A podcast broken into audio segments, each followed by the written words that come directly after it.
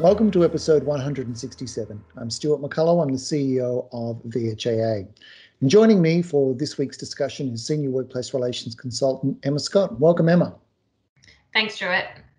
So once again, we're in lockdown uh, lockdown mode, so we're going to have to improvise when it comes to clues. Mm-hmm. So I'm going to show you three clues, and hopefully by the end of it, you're going to be able to identify the subject for today's discussion. Are you ready for clue number one? Yep, I am. Clue number one is now on screen. Okay, I think I've got it. Sure. Um, it looks like some kind of a sleigh.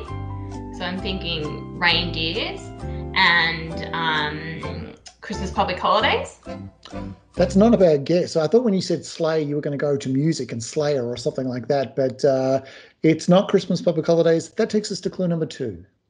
Mm. So I'm not actually quite sure what that is, but it looks something to do with electronics and like breakable. So not sure about the topic, but in terms of enterprise agreements, something to do with biomedical engineers. That is a valiant attempt, but it's way off the mark. That is, in fact, a flux capacitor, which is, uh, well, used for a particular purpose uh, but also has some subsidiary purposes in, in that you can use it to press flowers or hold down a piece of paper and stuff like that. I think that takes us to clue number three. Okay. So I know what that is. That's from Back to the Future, and it's the car that Marty used, I think, to travel um, I can't remember back in time or to the future. So um, I did see in the paper recently something about how um, a physicist has actually worked out that theoretically time travel can happen. So I'm thinking the enterprise agreement for um, medical physicists. Wow, that is that is quite a leap. But within that answer, you actually hit the nail on the head. Today we are talking about time travel. And in fact, we're discussing a recent uh, full bench decision of the Fair Work Commission that found that time travel is sadly not possible. Um, I'll leave it to you to break the news to that uh, that particular scientist. Um, that said, not all time machines are DeLoreans. Sometimes they look like this. So the full bench decision that we're discussing today is a Simplot Australia um, versus AMWU. Um, now, spoiler alert, what's the actual outcome of that decision? So in September 2020, the full bench uh, of the Commission concluded that it had no jurisdiction to deal with a dispute under an enterprise agreement that was no longer in operation, regardless of whether the dispute was on foot at the time the agreement ceased operation. So, providing some um, background, was that a case and appeal because of a single member um, decision? And if it was, what actually happened in the first instance? Uh, well, it was. The alleged dispute concerned a refusal to convert two casual employees to permanent positions pursuant to the terms of a 2014 agreement. So, what uh, happened? The parties participated in conciliation, but they were unable to resolve the dispute. On 26 November 2018, the applicant union requested that the matter proceed to arbitration. So, the parties had also bargained an enterprise agreement? Yeah, that's the interesting thing. Uh, and that agreement was approved by the Commission on 3 December, uh, a week after the request for arbitration. And obviously, um, seven days after that approval, the new agreement commenced operation. So, what was so significant about that new 2018 um, agreement commencing operation? So, Section 58 of the Fair Work Act provides that only one enterprise agreement can apply to an employee at a particular time. And the issue is what impact the, the 2018 agreement coming into operation had on a dispute under the 2014 agreement. So, given we're talking um, about disputes in that um, particular question, where does the Commission actually derive their powers to deal with disputes? Yeah, so you've got to go to Part uh, 6 uh, uh, 2 of the Fair Work Act uh, to find uh, sort of the outline of powers for the Fair Work Commission in dealing with disputes, and in particular, Section 738, which provides as follows. Uh, the division applies if a modern award includes a term that provides a procedure for dealing with disputes, uh, including a term in accordance with Section 146, or an enterprise agreement includes a term that provides a procedure for dealing with disputes, including a term referred to in subsection 186, uh, uh, subsection 6. So the 2014 agreement that the dispute was under included such a term? It did. It, it included a term that gave power to the Commission to deal with disputes.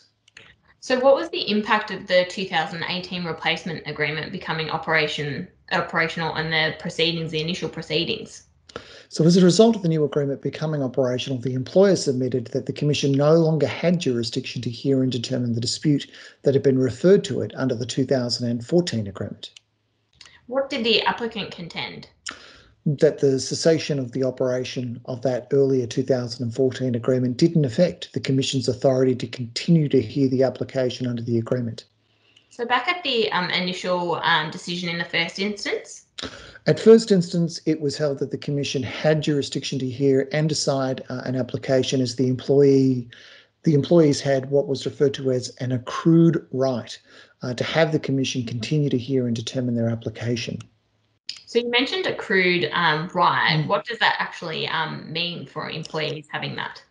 Yeah, so the decision provided that since jurisdiction had been validly enlivened uh, by the term of the 2014 agreement consistent with Section 739 of the Fair Work Act, which states if in accordance with the term the parties have agreed that the Fair Work Commission may arbitrate, however described the dispute, the Fair Work Commission uh, may do so. So having found that it was it had been validly pushed the button that that uh, right continued. So what was the legal ba- basis of that decision? Yeah, so there's no express reference uh, in the Act to the idea of an accrued right. Uh, rather, what was put was that there was nothing in the Act that indicated that Parliament intended through Section 58 or elsewhere to displace the presumption that accrued rights endure. So, uh, in the first instance, that was actually accepted by the Commission? Yeah, it was. Um, the Commission found that clear words are required to remove rights that have accrued so to, that if the right to have a dispute heard and determined when it was validly commenced is to be extinguished, that you would need clear words uh, to achieve that result. So, of course, that's not the end of the decision. It was appealed by the full bench. Went to a full bench, and the question before the full bench was whether the Commission had jurisdiction to deal with the dispute under the disputes procedure in an enterprise agreement that had ceased to operate. So the union contended that the enterprise agreement referred to in section 738 of the Fair Work Act included the inoperative 2014 agreement.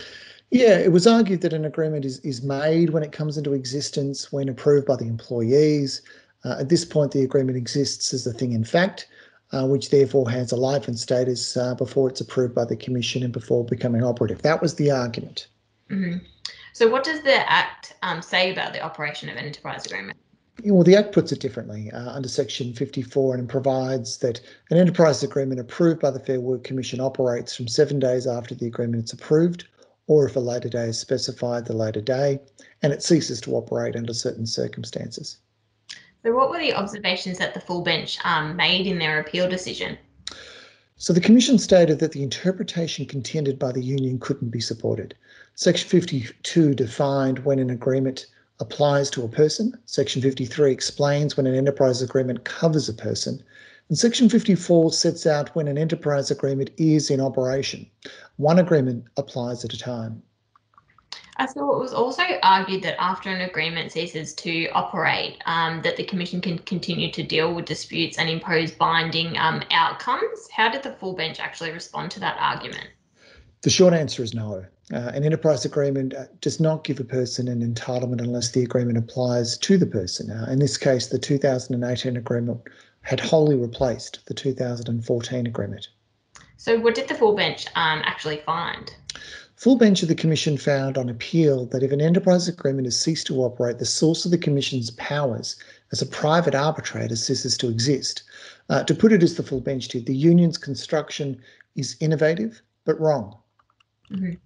So, in the original um, decision, the single member stated that the dispute dealt with, um, I think, matters entirely in the past and was therefore governed by the 2014 agreement. How was that statement actually dealt with on appeal? The full bench commented uh, that, on any view, an inoperative agreement can't apply to anyone because the application of an agreement is dependent on its operation. The 2014 agreement applied to employees in the past, but it doesn't apply to anyone now, uh, nor did it apply at the time of the, of the, decision in the first instance. So the Commission uh, was not exercising power in the past, it was exercising power in the present. So, what was the outcome of the appeal? So the full bench concluded that the original decision was affected by error due to misapplication of the Act and wrongly concluded that uh, the Commission had jurisdiction to determine the application. So where does that uh, leave employees after an enterprise agreement has been replaced? Um, are there any other provisions um, that deal with like any particular legal action irrespective of the operation of an agreement? And there's there's a point here we're going to come back to with regards to allied health professionals in particular. But generally speaking, uh, yes, there are uh, options available for breaches of, of previous agreements. Section 50 of the Fair Work Act continues to operate, which states that a person must not contravene a term of an enterprise agreement, and that's a civil remedy provision. So, what does um, a civil civil remedy provision actually mean? A civil remedy provision is a provision of the Fair Work Act that, if breached, means that a person can apply to a court for a financial penalty mm-hmm. against the alleged wrongdoer. So, mm-hmm. Section 544 of the Fair Work Act outlines a six year time limit on applications. Now, it's also worth pointing out that a, a new agreement may have the same term as an old agreement. It's possible that a new dispute could arise and be pursued under the new agreement. Mm-hmm. And in the case of the Allied Health Professionals Agreement, I think it expressly refers to old disputes. Uh, I'm not sure how that would be viewed by by the commission, but it's actively turned its mind uh, to that issue. Mm, so it might be that um, under the new enterprises agreement, if it does have a particular clause that allows a dispute to continue under the existing clause, that um, it the the case doesn't really have any relevance, um, and that it could still apply. Yeah, that's that's absolutely possible. I mean, certainly it's seeking to have that effect, uh, and um, those terms are all about giving the commission power and, and what that what that um, variance in terms of uh, in, with respect to terminology is is trying to do is give the commission power. Mm-hmm. Yeah. Um, what about any other thoughts um, about the decision with members? I guess um, notwithstanding that this particular dispute has fallen over uh, for want of jurisdiction, bringing proceedings in a court which is the alternative in many instances, is often a long road, and the path of seeking arbitration by the Commission under a disputes procedure in an enterprise agreement is generally simpler and quicker than going to court. Uh, so yes, members should be mindful that of, of whether there is jurisdiction for a dispute. That can be that's obviously very important, particularly if you're heading to arbitration. But that said, leaving court action as the only way to resolve a dispute should be avoided. Uh, and yes, uh, at a time when agreements are being replaced, as they are during the course of this year, uh, this might provide incentive to all parties to resolve disputes more quickly and efficiently than they ordinarily would. Mm, it seems uh, quite reasonable. Uh, well, thank you for the uh, summary today of the case. Uh, absolutely, my pleasure, Emma. I'm just going to step outside to my DeLorean, travel uh, one week into the future, and watch this podcast. I'm sure I'm going to enjoy it immensely. Thanks, Emma. Thanks, Stuart. I dot you. to